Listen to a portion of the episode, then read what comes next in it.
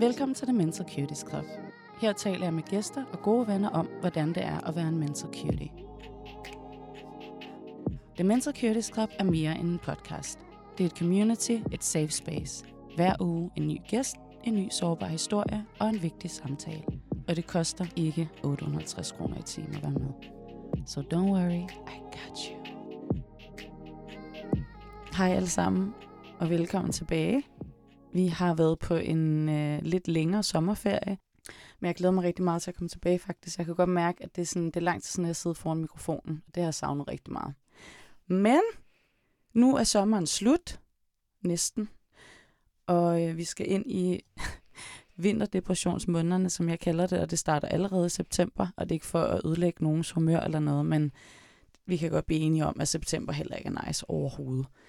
Så vi lægger ud med, at det er måske lidt depressivt og negativt og alt muligt, men sådan er det nogle gange. Jeg har det okay. Jeg har det semi-godt. Det er ikke fordi, jeg synes, at det har været verdens bedste sommer heller. Men tak fordi vi har fået en masse nye følgere, og tusind tak fordi, at I kigger med, følger med, deler og sender rigtig søde beskeder. Det sætter jeg rigtig stor pris på. Og nu, når vi har brugt den her sommer på at få vores sociale medier op at køre, så har vi besluttet, at vi faktisk gerne vil udgive et lidt længere og måske også bedre, eller alle vores afsnit er gode, podcast-episode første mandag i måneden. Og det kan godt være, at I tænker, at hvorfor gør I det? Det er så mærkeligt. Det er det ikke, fordi at vi kommer til at lave rigtig mange fede ting på vores sociale medier anyways, så I skal bare følge med der. Og så selvfølgelig lige sætte kryds i kalenderen. Første mandag i måneden, og lyt med til The Mentor Cuties Club.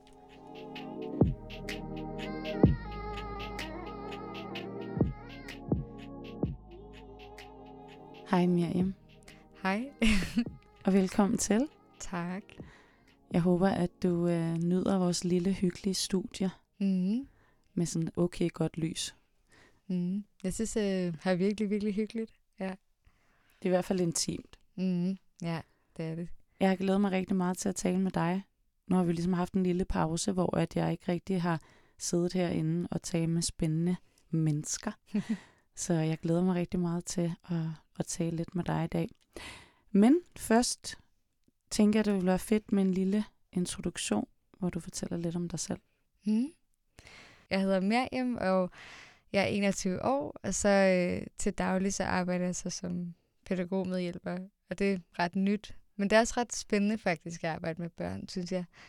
Og så interesserer mig sådan for mennesker og for selvudvikling og universel kærlighed og bare sådan, ja, sådan lidt spiritualitet. Og ja, og så ja, kan jeg godt lide astrologi og sådan. Mm. Ja. det lyder da dejligt. Mm. Jeg vil også gerne kunne rigtig meget omkring astrologi, og det kan jeg overhovedet ikke. Det kan være, at jeg kan lære mig lidt. Ja, men ja, tak for det. Og vi har noget, der hedder en cute-skala. Mm. Og det er, hvor man lige går lidt ind i sig selv og tænker over, hvor cute man er fra 1 til 10. Mm. Og det er både indvendigt og udvendigt, og det er i dag. Mm. Hvor cute er du? Mm. Jeg tror nok, jeg er sådan 6. En 6'er. Ja. Indeni eller udenpå? Indeni. Ja. Eller måske faktisk udenpå, og så er jeg måske sådan lidt en 4 indeni, men det, jeg har lige fået menstruation, så jeg sådan, jeg er bare lige helt ned, eller sådan. Kender det. Ja. Det er ikke der, hvor man har sådan det bedste sådan selvtillid. Det har jeg i hvert fald ikke. Mm. Altså det er virkelig rart, altså det er sådan meget livsbekræftende, bare lige sådan, at man får det der en gang om måneden, men altså, ja, jeg tror også bare lige, at den tager mig lidt ned. Nogle gange. Det kender jeg rigtig godt. Mm. Så det er bare sådan en fælles sekser, både indvendig og udvendig. Ja, okay, det er cool. Det. Ja. Det er også godt. Du skal tænke på den skala fra 1 til 10, så 6 er faktisk godt, synes jeg. Eller det ligger sådan højt op, ikke? Ja, den er. Og især fordi du har menstruation, det er sådan rimelig vildt. Jeg tror, jeg havde sagt 3, hvis det var mig. Jamen, hvis jeg havde menstruation i hvert fald. Men det er fedt, at du ikke har det så dårligt, som jeg har det. Så man kan ikke kan man have sådan både en anden ude på en anden indeni? Ja, jamen det er ligesom, hvad er det? Altså du skal ligesom, det er en skala fra 1 til 10, og så er der, hvor cute du er indvendig og udvendig. Men så indvendig, så er det 4. Okay, så på den måde. Ja. Og så udvendig er det en 6'er. Ja. Alright. På den måde, ja. Nu er jeg med. Ja. Det er alligevel også ret godt. Mm. Det er sådan, ja. Jeg tror, at jeg er indvendig. Det vendte lige, da jeg kom herind faktisk. Jeg har kæmpe PMS-ægløsning lige nu. Mm. Og det er, jeg har det som sådan, det total blandingstilstand. Det er bare, at jeg har alle følelser på én gang, og det kører rigtig stærkt op i mit hoved med de her følelser. Jeg skal lige kontrollere det og sige til mig selv sådan, det er bare ægløsning. Meget irriterende. Jamen. Så indvendigt, men jeg synes lige, det skifter lidt nu her, da jeg kom herind i dag, og lige sad og snakkede lidt med jer og sådan noget. Så jeg tror, at indvendigt 5. Det kan lige nu i hvert fald, ikke? Det var overhovedet ikke for en time siden. Lige nu er jeg 5, og udvendigt. Jeg har sagt til mig selv, det er sådan en ny, jeg vil gerne sådan manifestere det, at jeg skal minimum sige 8. Selvom jeg måske ikke føler det. Fordi at jeg sådan, jeg begynder nu at gå lidt mere op i, hvordan jeg sådan, jeg ser godt ud generelt, men sådan lidt mere op i det. Så det vil sige, at jeg er en 8'er. Det er måske at lyve lidt, men det er en ny ting, jeg prøver nu. Ja, det er jo mere sådan en indstilling også måske. Ja, 100%. Ja. Altså det er alt af mindset, og, sådan, og man skal virkelig bare manifestere ting, og affirmation, everything. Jeg skal virkelig være bedre til det, fordi der er mange ting op i mit hoved. Men tak for det. Det lyder som om, at det er okay. Vi har gode vibes indtil videre, right? Ja, okay, det gør. Det kan jeg mærke. Jeg har en god fornemmelse. Fedt. Ja. Og nu fordi, at sommeren er slut, så vil jeg bare lige kort høre, sådan, hvordan din sommer har været. Eller hvad der har været bedst, måske. Ja, altså, min sommer har været ret god. Den har bare sådan, altså, jeg har faktisk ikke lavet så meget. Jeg blev færdig på højskole her i juni, og så kom jeg hjem og begyndte at arbejde. Hvad var det for en højskole? Den hedder Mors Højskole. Og hvad er det for en højskole? Det er sådan en, den ligger sådan langt oppe i Nordjylland, og så er det sådan, hvor man kan være kreativ og have musik og natur. Og jeg havde natur, sådan noget, der hedder permakultur, så var mega fedt. Hvad er det? Altså, det er sådan, det er så svært at forklare faktisk, men det er lidt sådan en permanent måde, man, eller, hvordan gør man? Det er som en bæredygtig måde at dyrke afgrøder og planter på, hvor man ikke sådan skader jorden. Og sådan. Det er sådan lidt en holistisk tilgang til. Det er spændende. Ja, det er mega spændende. Det er noget dejligt højskole. Det har jeg altid gerne vil gå på. Det er ikke for sent. Nej, jeg tror. Jeg tror, det ville være meget specielt i hvert fald, hvis jeg men jeg har det på samme måde som dig. 100% sådan der. Der er ikke noget, der er for sent i livet, men højskole er kæft, mand. Jeg synes, det kunne være fedt. Det ville være rigtig fedt. Jeg kunne godt tænke mig at være lærer på en højskole, hvis det skulle være noget. Helt sikkert. I dag, der skal vi jo tale om, hvordan det er at have været anbragt hele ens opvækst. Og jeg kunne rigtig godt tænke mig at høre i forhold til, at det her med at være anbragt, hvornår du blev anbragt for første gang, og hvad årsagen var til det. Jeg bliver anbragt, da jeg er cirka 1 år gammel. Og årsagen er, at mine forældre er psykisk syge, og det finder... det finder kommunen ud af, og så finder de ud af, at de så har 2 børn, Bone, som er min søster og jeg, og så, så har kommunen en sag, og så vurderer de ligesom, at vi skal flytte, eller vi ikke skal bo med vores forældre. Så det har været fra, jeg har været cirka 1 år gammel. Ja. Det er jo helt vildt tidligt at være 1 år gammel og blive anbragt, og komme væk fra sine forældre, tænker jeg. Og hvad er det, hvor er det første sted, du bliver anbragt? Er det sådan børnehjem eller plejefamilie, eller hvor? Det er på et børnehjem, som ligger... Jeg ved ikke engang, om det eksisterer. Nej, det eksisterer ikke længere, men ja. Var det også med din søster, altså kom I samme sted her? Ja, det gjorde vi. Og har I været sådan sammen i forhold til alle de her år? Har I blevet anbragt samme steder? Ja, okay. Indtil jeg er 15 faktisk, og vælger selv at flytte fra... en plejefamilie. Det er første gang, vi sådan skilles ad. Ja. Hvordan var det? Det var ret stort, kan jeg huske. Jeg synes, hun sagde sådan, vi har jo altid fuldtes ad, og sådan virkelig, hun var virkelig ked af det, hvor jeg så, at det var meget sådan voldsomt egentlig at skulle skilles ad, men selvfølgelig ikke skilles ad, fordi vi er jo søstre, så vi skulle selvfølgelig holde kontakt. Men, og hvordan fungerer det, altså, når man bliver anbragt forskellige steder i forhold til sådan, er det familierne, der sørger for, at man ser hinanden, eller er det værge, eller hvordan fungerer det? Altså, på det tidspunkt var det bare noget, vi selv kunne administrere egentlig, fordi at jeg var 15, og hun har været 16, så vi har bare kunnet skrive til hinanden, og så har hun kunne besøge mig, hvis det er det, hun har ville. Men vi har faktisk ikke holdt den kontakt. Men så har vi så, vi har samme far, eller vi har samme mor, samme far. Mm.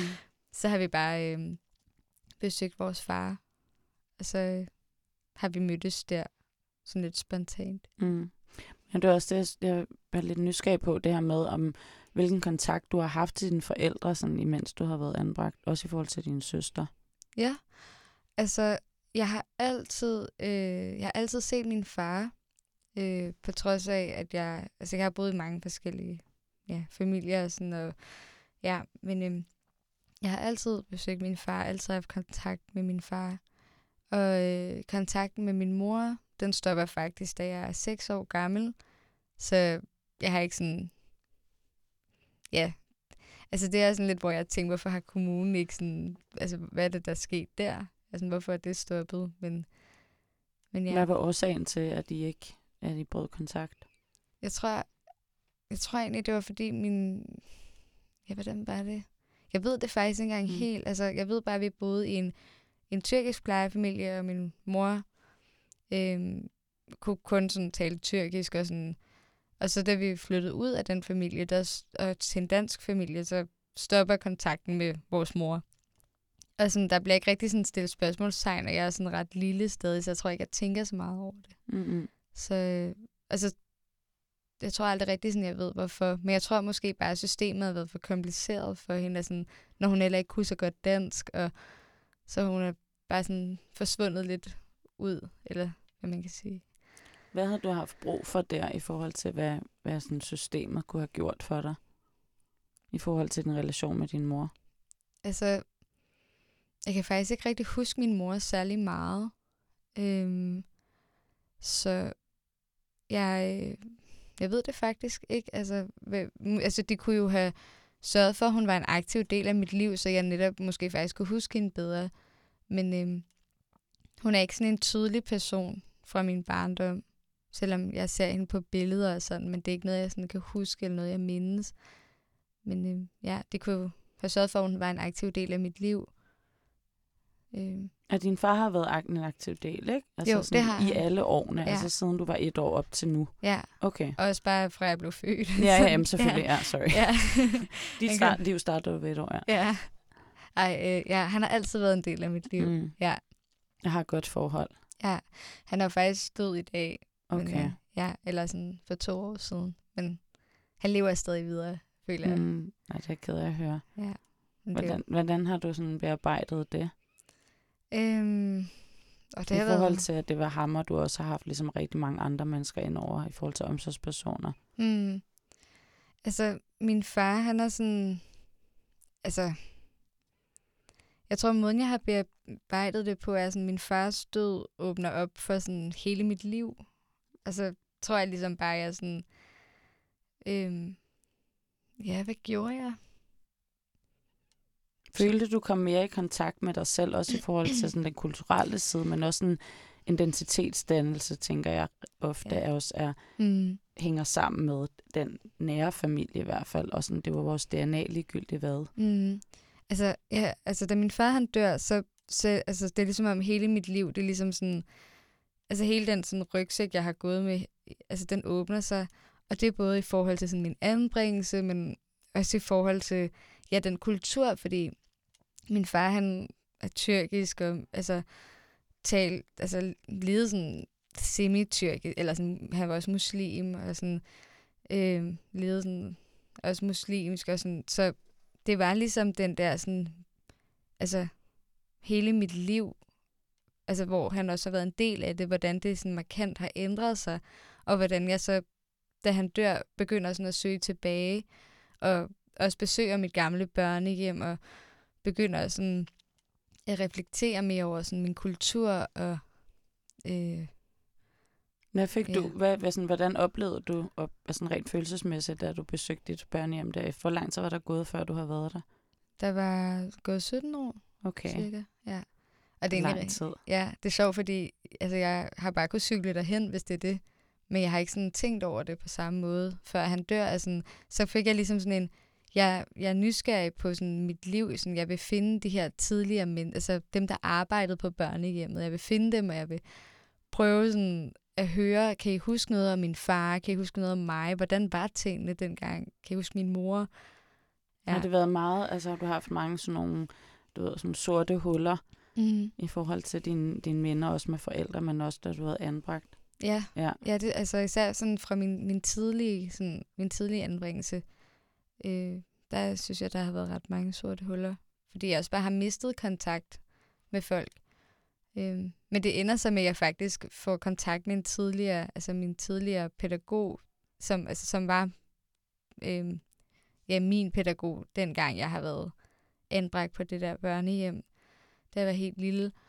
Og vi har faktisk kontakt i dag, og wow. Ja, og har haft det lige siden, at jeg for 2 år siden kontaktede det her, tog derhen og fik hendes nummer, og ja, og vi har jo ikke... kunne give dig nogle svar på en eller anden måde. Ja.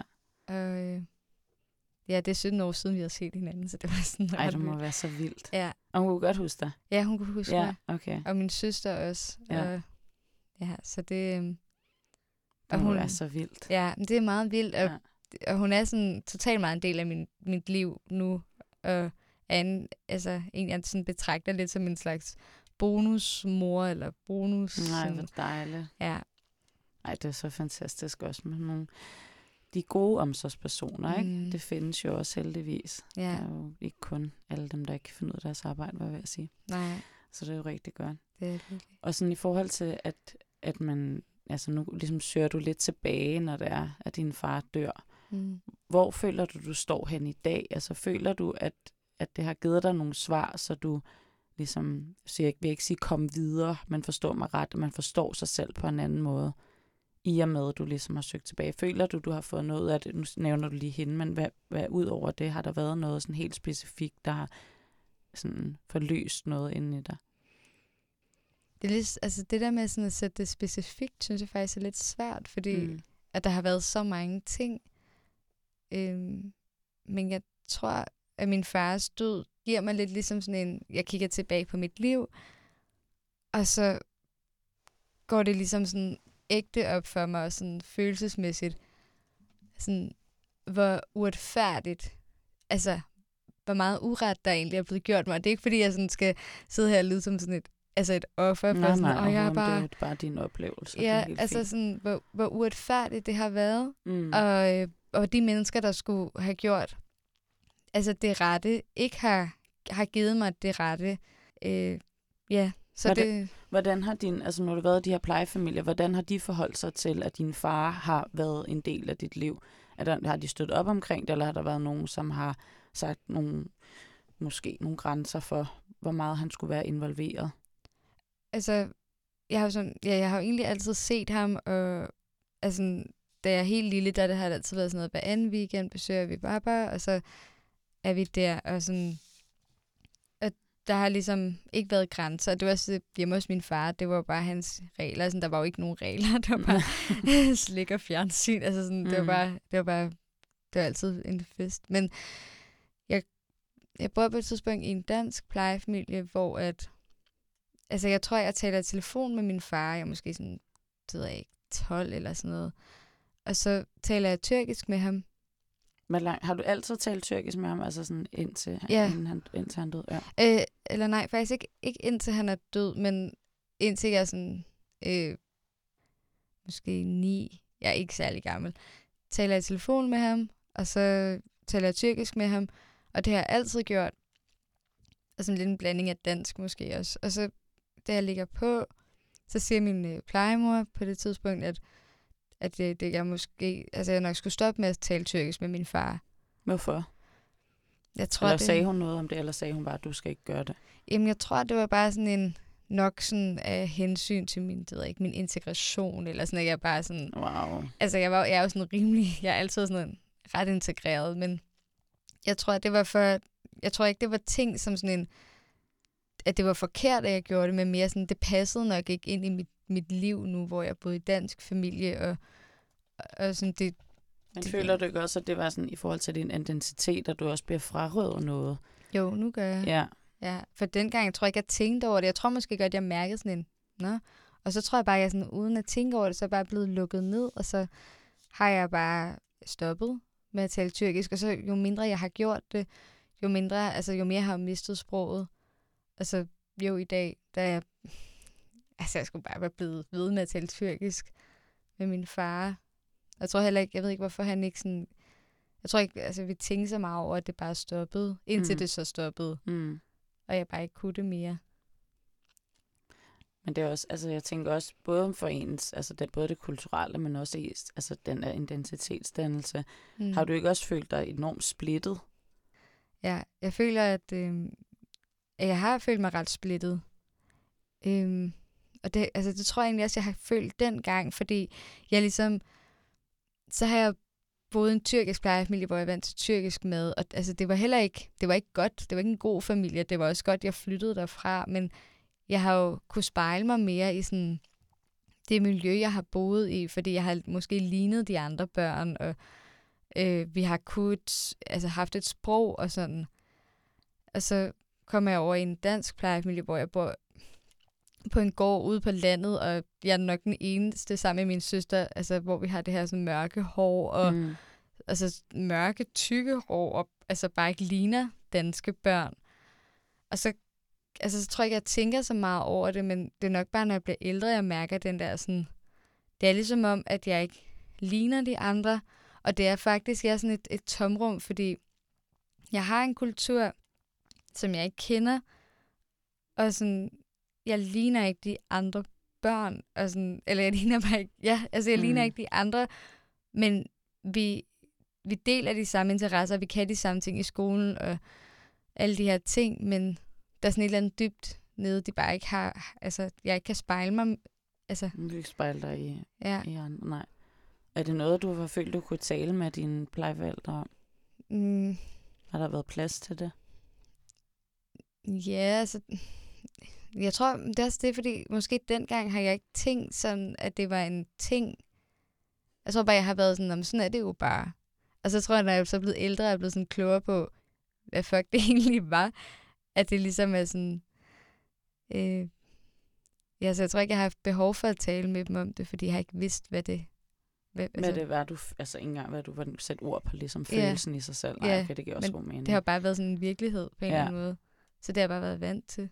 Føler du, at de også har, altså jeg tænker bare i forhold til det med, at nu ser jeg lige sådan quote-unquote danskhed.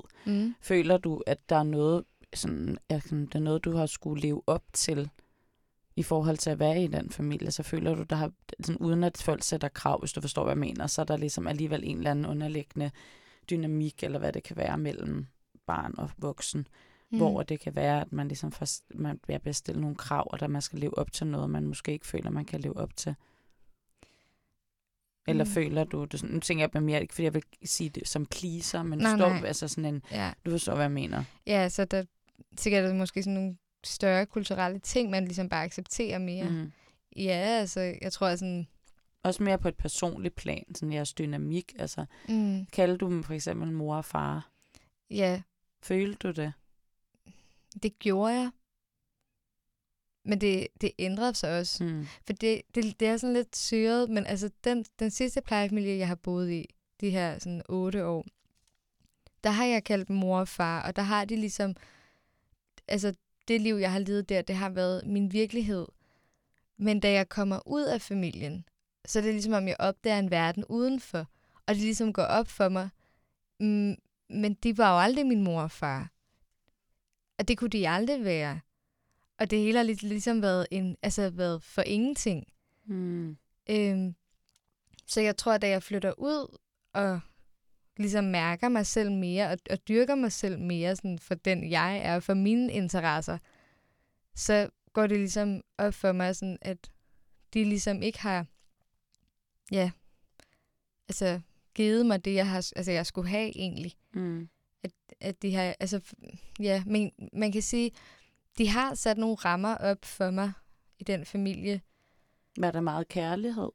Ja, altså der var kærlighed, men det var sådan lidt en altså det var ligesom halv kærlighed og sådan ikke had, men det var sådan, jeg følte hele tiden, jeg gik på æggeskaller, og jeg følte hele tiden, at det var mig, der var det sorte får, fordi jeg måske også trodsede mere de her sådan rammer, de sat op for, at sådan er ting bare, hvor sådan, at så ville jeg trodse ret tit ved at være sådan, jeg er ikke enig, og det ville så ende med det, altså jeg har jo ikke lige så meget magt, som de har. Så ville jeg jo bare blive sendt ned på værelset og skulle tænke over ting og sådan, og ja.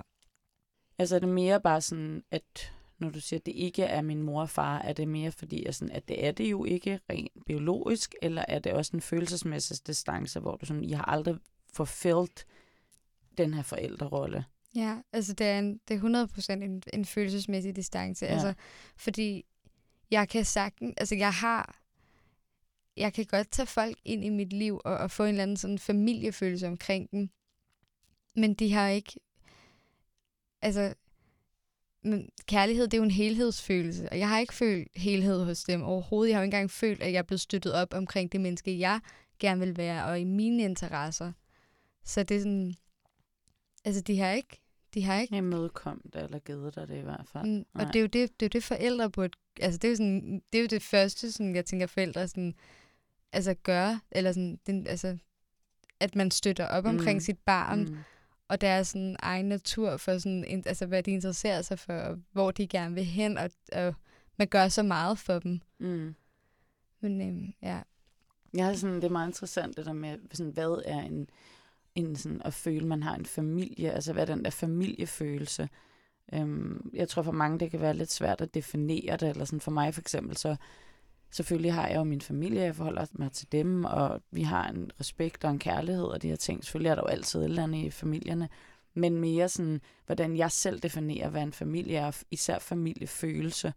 Og så er der mange, der har dem. Det skal være ubetinget kærlighed, og det skal være tillid, og det skal være tryghed, og det skal være alle de her ting.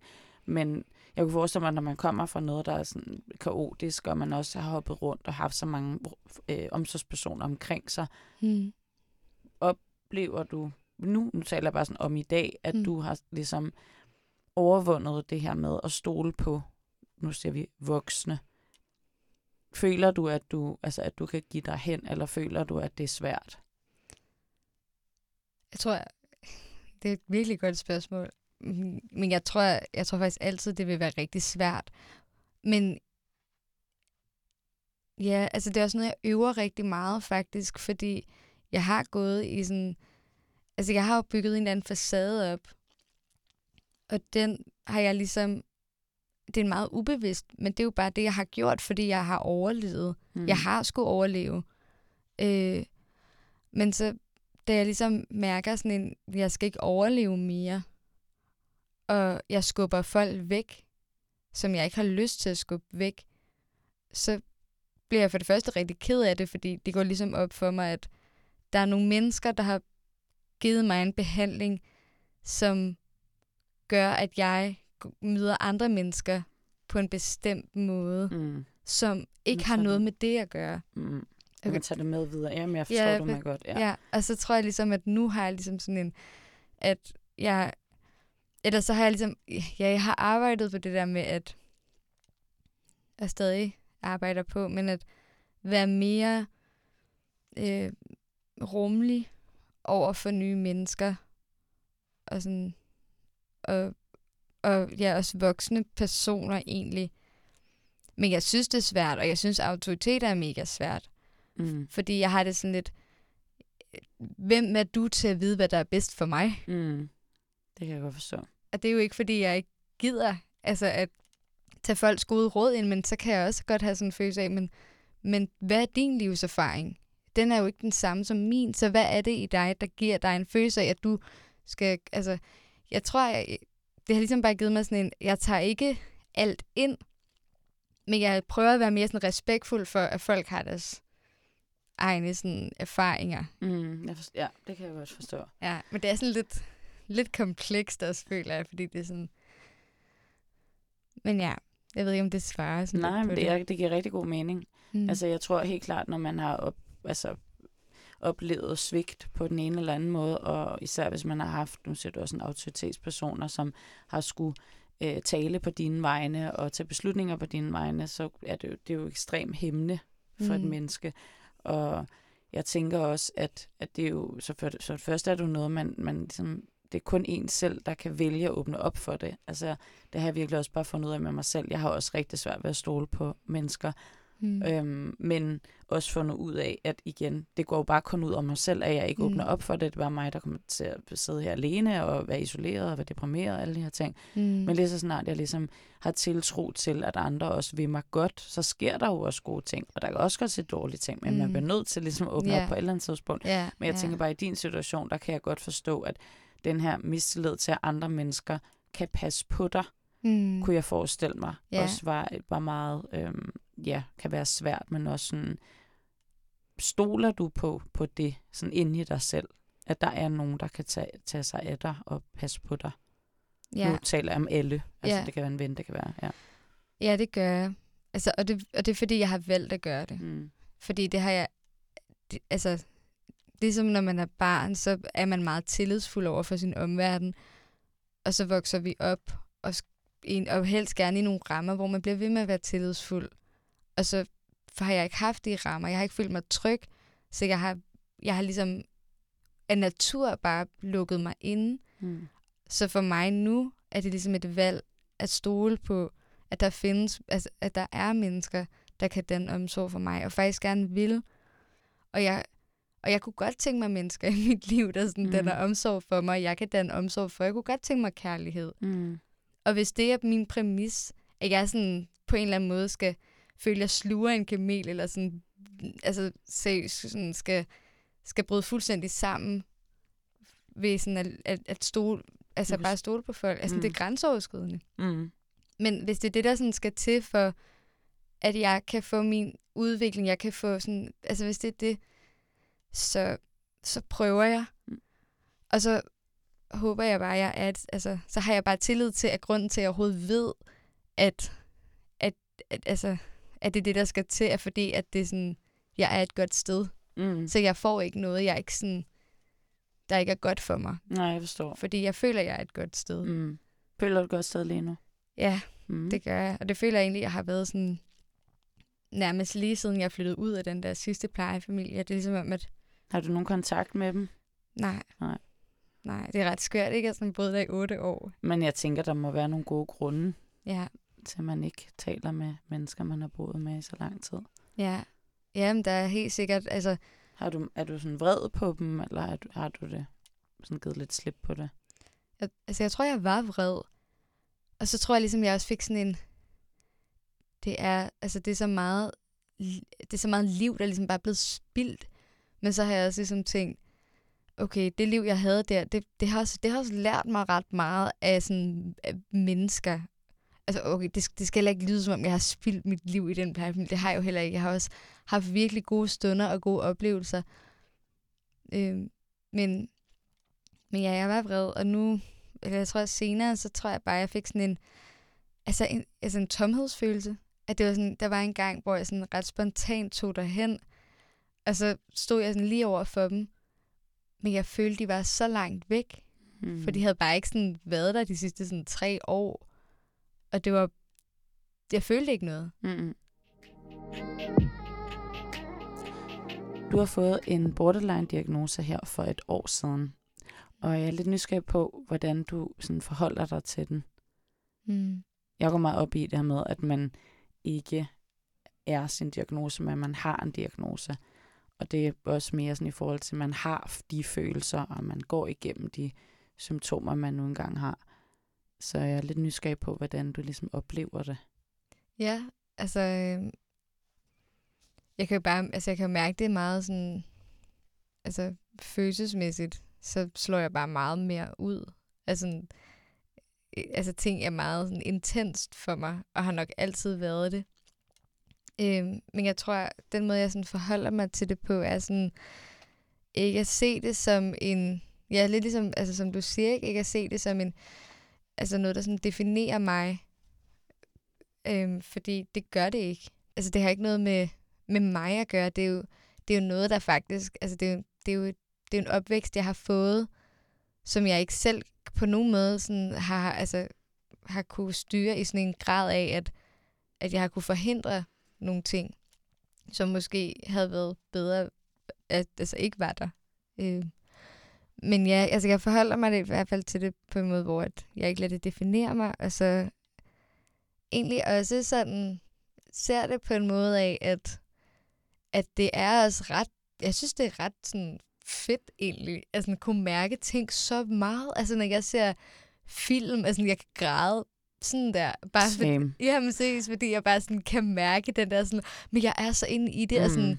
Og så er der jo også bare ting, jeg slet ikke kan se, fordi jeg bare sådan, nej, det rammer mig for meget. Og sådan, man kan sige, nu har jeg også haft et liv, hvor jeg har skulle leve meget omskifteligt, hvilket gør, at jeg kan sætte mig ind, jeg kan tilpasse dig. Ja, tilpasse mig. Det kan både være, tilpasset kan også godt lyde sådan lidt negativt, ligesom at sådan også regulere sig. Ja, og det med at kunne mærke, er jo både på godt og ondt, men jeg ved ikke, hvordan du har det, men jeg vil hellere have de her store, intense følelser, end hvad end det er, andre mennesker oplever. Ja, altså det er et power, og jeg tror, jeg er sådan, altså... Jeg synes også, man er bedre til at udtrykke sig. Ja. Altså bedre til at sætte ord på, eller det oplever jeg i hvert fald. Hvad gør du også der? Ja, så jeg føler helt sikkert, at altså, det har også givet mig sådan, altså jeg er meget reflekteret, og sådan, kan sætte ting meget sådan, i forbindelse med en sådan, følelsesmæssigt. Sådan, jeg tror, jeg føler det her på grund af det her, der skete, som gav mig sådan det. Og hvor folk er sådan, du er meget reflekteret over sådan, ja, men... That's normal. Ja, det er sådan tænker jeg bare. Altså, fordi jeg er også bare en overtænker, men at det giver mig ligesom, sådan, det er spændende, og det, sådan, det er ikke kedeligt. Og det der, hvor det er ærgerligt, det er selvfølgelig der, hvor når jeg men altså når jeg reagerer, og det ikke er sådan passende. Altså når det... hvis det er over for folk, jeg holder af, og, sådan det, og det bliver for meget, og sådan, har også mistet relationer på det, og kan godt forstå, altså det er hårdt, fordi jeg føler jo så, at de er jo gået på baggrund af noget, som jeg ikke selv ser mig som. Og det må jeg acceptere, og stadig jeg holder jo stadig af dem, selvom de ikke er en del af mit liv længere, men jeg er stadig taknemmelig for det venskab, vi havde, og sådan, at tror stadig på, at jeg godt kan have det i mit liv. Altså selvom, at jeg har fucket op, eller sådan. Og det tror jeg også bare, med eller uden, hvad end det er, vi skal kalde det, så er der jo altid en adfærd, som måske ikke er okay over for andre mennesker. Det oplever alle, og det gør vi jo alle sammen på et eller andet tidspunkt. Men jeg synes, det er rigtig fint, det her med, at du siger, at man ligesom, man har fortsat kærlighed til de her mennesker, og man heller ikke går rundt, og man skal ikke punke sig selv for det, vel? For det kan vi ikke bruge til noget. Man kan ikke punke sig selv for, at man altså reagerer impulsivt, som kan være både med vrede og med glæde, og med, altså nu ved jeg ikke helt, hvordan, om det også er det, du mener også, med, når altså, du siger det. Ja, altså glæde, det er sådan, jeg føler nærmest, at jeg er sådan noget følt glæde, og sådan glæde, det er sådan, jeg kan få... meget positiv energi, i hvert fald, det er rigtig dejligt. Tak. Det er sådan... Ja, det er både glæde og vrede, og sådan sorg egentlig også, og sådan at føle sig ked af det, og sådan, men jeg synes, det er meget smukt. Jeg synes, følelser kan være sådan ret smukt på den måde egentlig. Altså, og man kan også virkelig, man kan bruge det kreativt også, man kan skrive. Og sådan, gør du det? Ja, sådan, jeg har altid haft ret nemt ved at skrive, men også sådan, jeg lavede også en gang, at det gør jeg lidt stadig, men det er lidt sådan at skrive rap-tekster og sådan noget. Fedt! Nice, helt sikkert. Ja. Okay, vil du dele en lille et eller andet med mig? Et eller andet, jeg har skrevet? Ja. Det vil ikke være sådan en helt rap, bare sådan lidt eller andet. Ja. Jo, jeg har den her. Okay, men, altså... Skal det beate? Ja, måske. Altså, men den, jeg kan måske godt a cappella, men det er sådan lidt fjollet. Altså, jeg er mega shy. Jeg elsker det her. Elsker. Jeg vil ønske, jeg kunne finde ud af det. Okay. Ja, okay.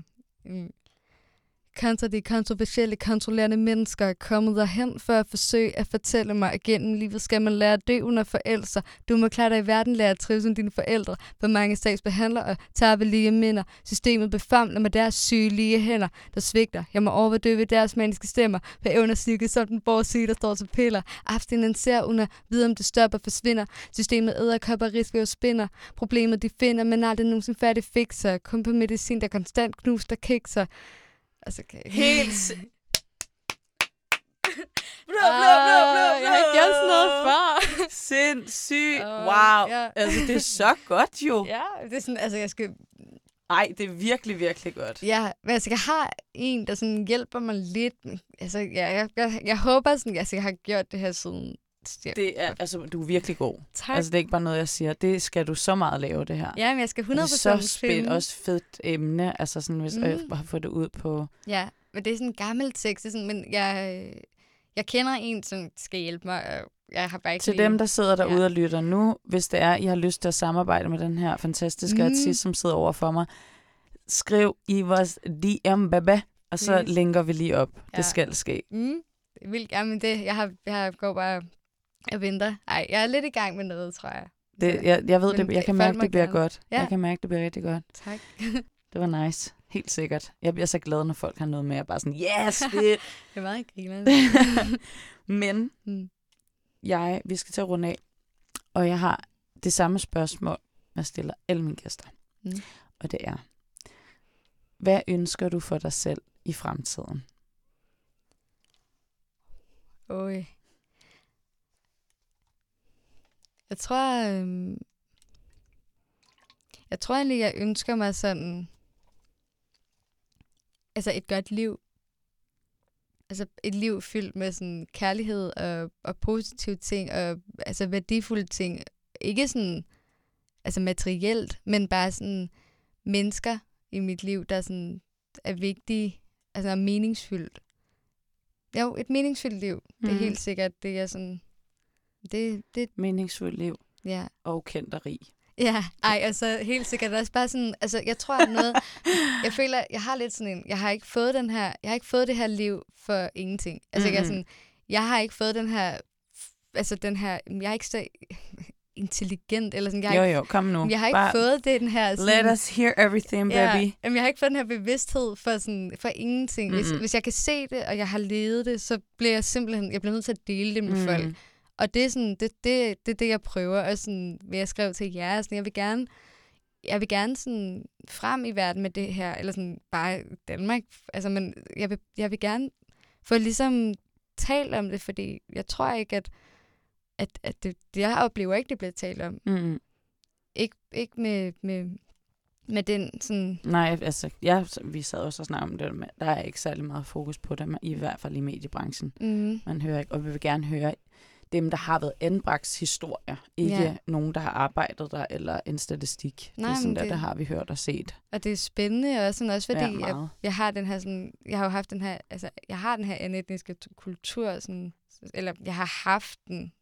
Og den gør det også sådan lidt mere sådan, så kan jeg måske få flere med, eller det ved jeg ikke, altså det lyder lidt dumt, men jeg har bare tænkt... Nej, overhovedet ikke. Det er da så godt, at folk kan spejle sig i hinanden, og du repræsenterer jo også noget.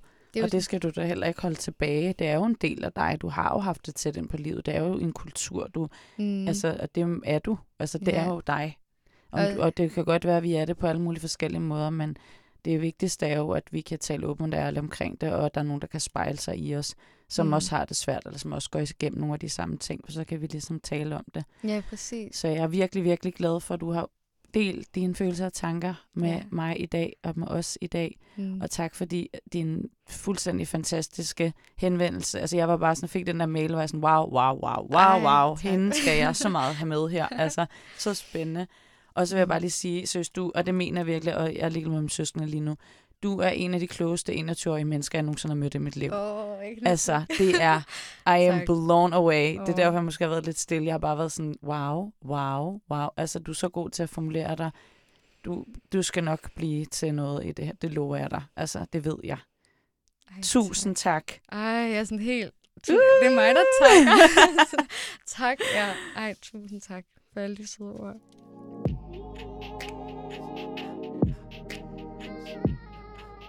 Husk at følge med på vores sociale medier. Vi er på Instagram, Mentor Cuties, og på TikTok. Og følg også med herinde. Vi udgiver et nyt afsnit første mandag i måneden. Og det bliver med nogle fantastiske gæster og mig, of course. Ciao!